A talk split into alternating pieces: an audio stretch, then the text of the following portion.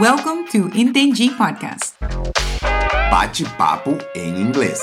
Este podcast é feito com muito carinho para os verdadeiros heróis na jornada da fluência em inglês. Os iniciantes. Are you ready? So let's get started.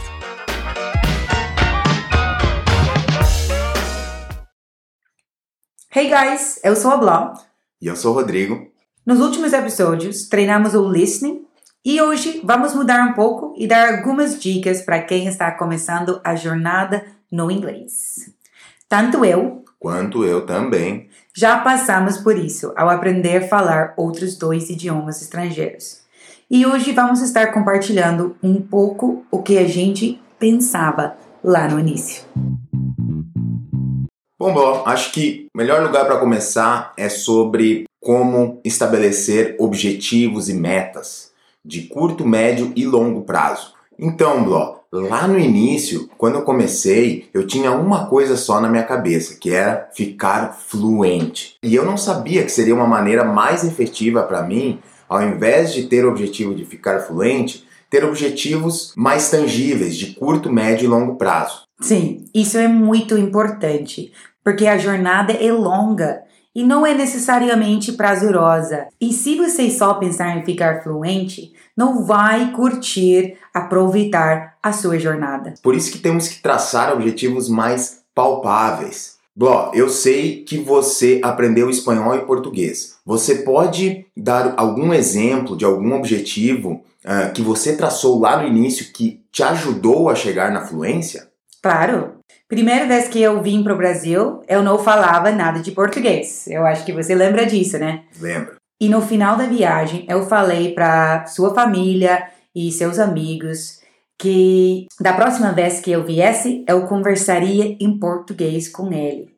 Minha meta não era ser fluente. Minha meta era dizer que a comida era boa, falar um pouco sobre mim, conseguir conversar com eles e sem você para traduzir. Entendi. Então, o que você pode fazer é estabelecer eh, metas e objetivos práticos, como por exemplo, ah, eu quero, como a Bló fez, eu quero ah, conseguir falar sobre mim mesmo em inglês. Ah, eu quero conseguir falar sobre comida em inglês. Ah, eu quero conseguir ah, pedir uma pizza por telefone em inglês. Inclusive, no nosso último episódio a gente ensina, né, Bló, como pedir uma pizza. Isso. Então, você pode estabelecer metas menores que vão te levar ao objetivo maior, que é ficar fluente. Isso aí.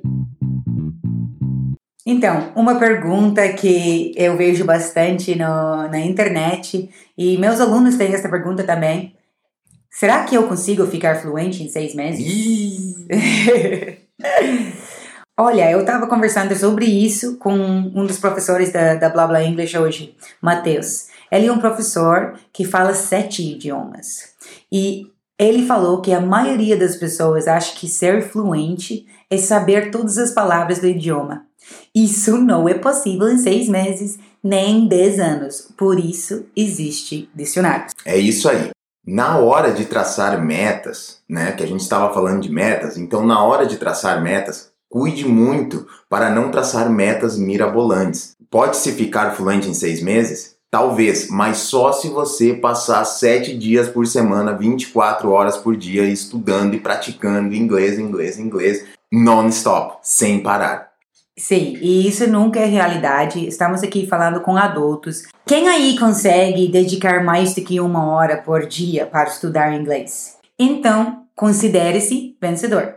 Vai ficar fluente estudando uma hora por dia durante seis meses? Claro que não. Gente, não existe fórmula mágica ao atalho. Quer dizer, o atalho é um bom método e a fórmula mágica é consistência e foco. Exatamente. Outra coisa que eu vejo bastante é um aluno se comparando com o outro.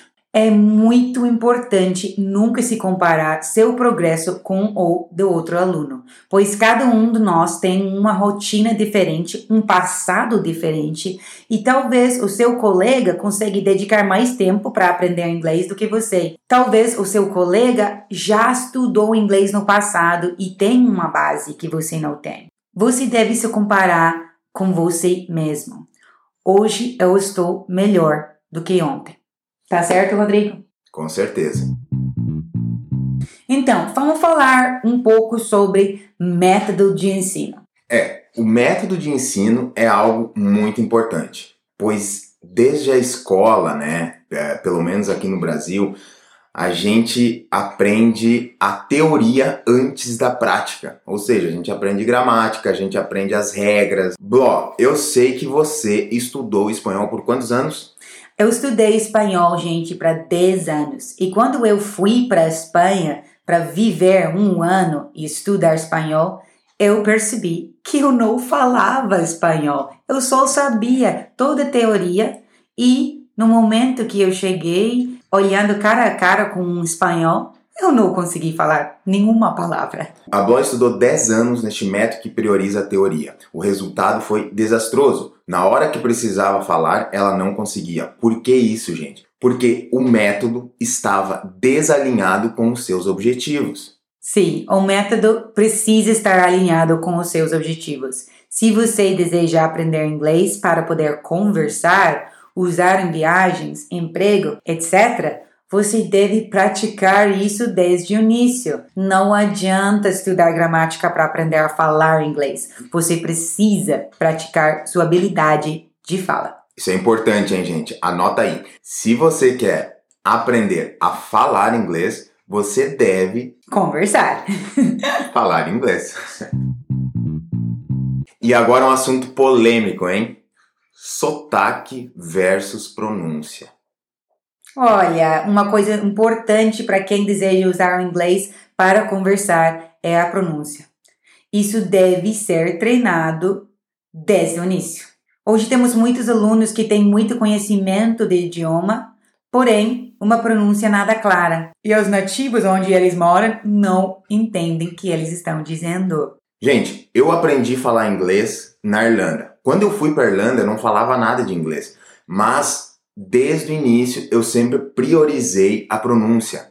Eu sempre ficava treinando as palavras na minha cabeça, tentando imitar a pronúncia de um nativo, a pronúncia de um estrangeiro. E eu tive muitos amigos que não fizeram isso. E o resultado, no início a gente falava parecido, mas após seis meses dava para ver a diferença no inglês de um para o outro. Sim, e se liga, gente. Rodrigo falou agora que ele estava pensando nas palavras, mas pensando não é suficiente. Não pode simplesmente escutar, pensar, oh, como é o som dessa palavra. Você precisa usar a boca e essas palavras precisam sair dessa boca para você conseguir treinar sua pronúncia. Vamos analisar as diferenças nas pronúncias de inglês e português. Vicks Vapor Rope. Então, amor, como você vai falar Vicks Vapor Rub em português? Vic Vaporub. Imagina, é tão diferente, gente. Se você usa a pronúncia do português para falar Vicks Vapor Rub, ninguém vai entender.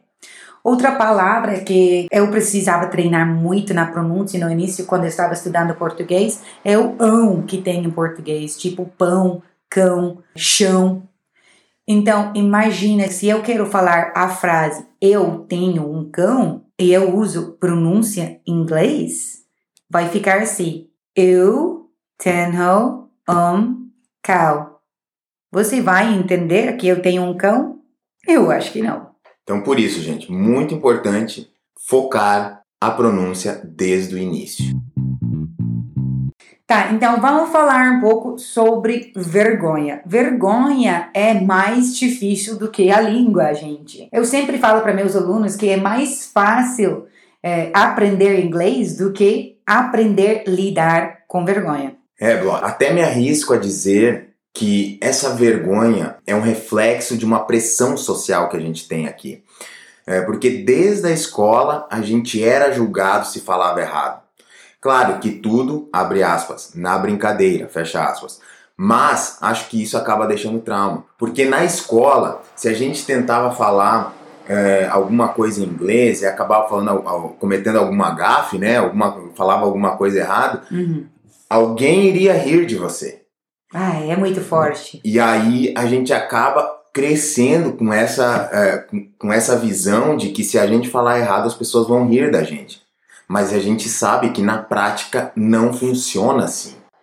Sim, parece que nunca vai ganhar também, né? Porque é, eu, eu estava conversando com o professor Matheus hoje e ele falou que às vezes também pode ser julgado para falar muito bem, tipo usando a, a pronúncia em inglês para dizer YouTube ou pendrive e daí parece que você está se achando. Então, minha dica para vocês, gente, é que você nunca vai agradar a todos, Pode ter uma pronúncia top e parece que você está se achando, e também pode falar tudo errado e as mesmas pessoas vão rir. Mas a verdade é, no exterior, ninguém se importa. Os nativos da língua inglesa não estão julgando seu inglês. Eles estão muito preocupados com as vidas deles. Exatamente. E é engraçado, né, Bob? Porque a gente tem alunos que têm trabalhos que envolvem perigo, uhum. que têm que, que, praticam esportes radicais e aí na hora de falar em inglês amarelam. Aham, parece até mais perigoso passar vergonha em inglês do que se machucar ou sofrer alguma lesão. É isso aí. Então, gente, isso é uma coisa que está somente na nossa cabeça. Como a Blá falou, o nativo, o estrangeiro, a preocupação dele é em se comunicar com você e não em julgar se você está falando perfeito ou não.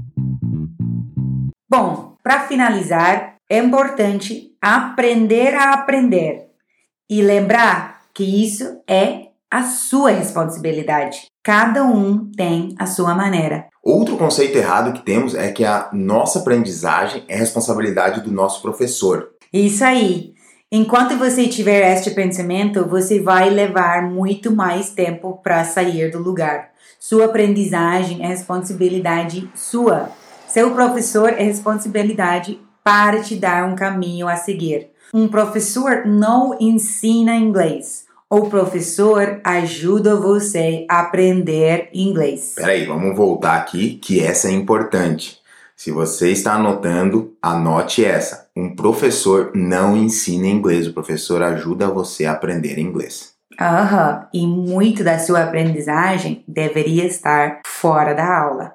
A aula é onde você acha o caminho e fora é onde você vai conseguir achar sua fluência. Bom, esse é um tópico extenso, certo? Aprender a aprender. E eu acho que a gente pode anotar aqui para até usar como tópico de um próximo episódio. O que, que tu acha? Eu acho legal. E o que, que vocês acham?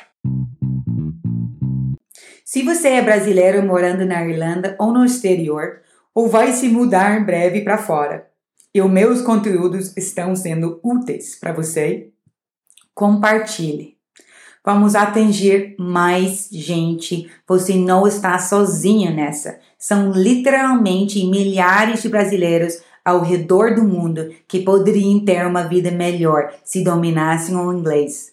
Vamos nos unir e evoluir juntos. Dessa maneira, chegaremos lá. Galera, não se esquece de deixar o like aí nesse episódio, na plataforma que você está escutando. Se possível, se inscreva para ser notificado sempre que a gente lança um episódio novo. E também tire um print, compartilhe no seu stories, marque lá, arroba teacherblog. Sim, Rodrigo, adoro ver meus alunos estudando com meus materiais. Galera, espero que vocês tenham gostado e até o próximo episódio. Até a próxima. Parabéns pelo seu esforço. Agora você está um passo mais próximo de entender conversas básicas em inglês. Good job! Eu adoro quando vejo meus alunos estudando com meus materiais. Por isso, se você está treinando seu listening comigo, tira um print deste episódio e me marca lá no Instagram, teacherblog. Até o próximo episódio.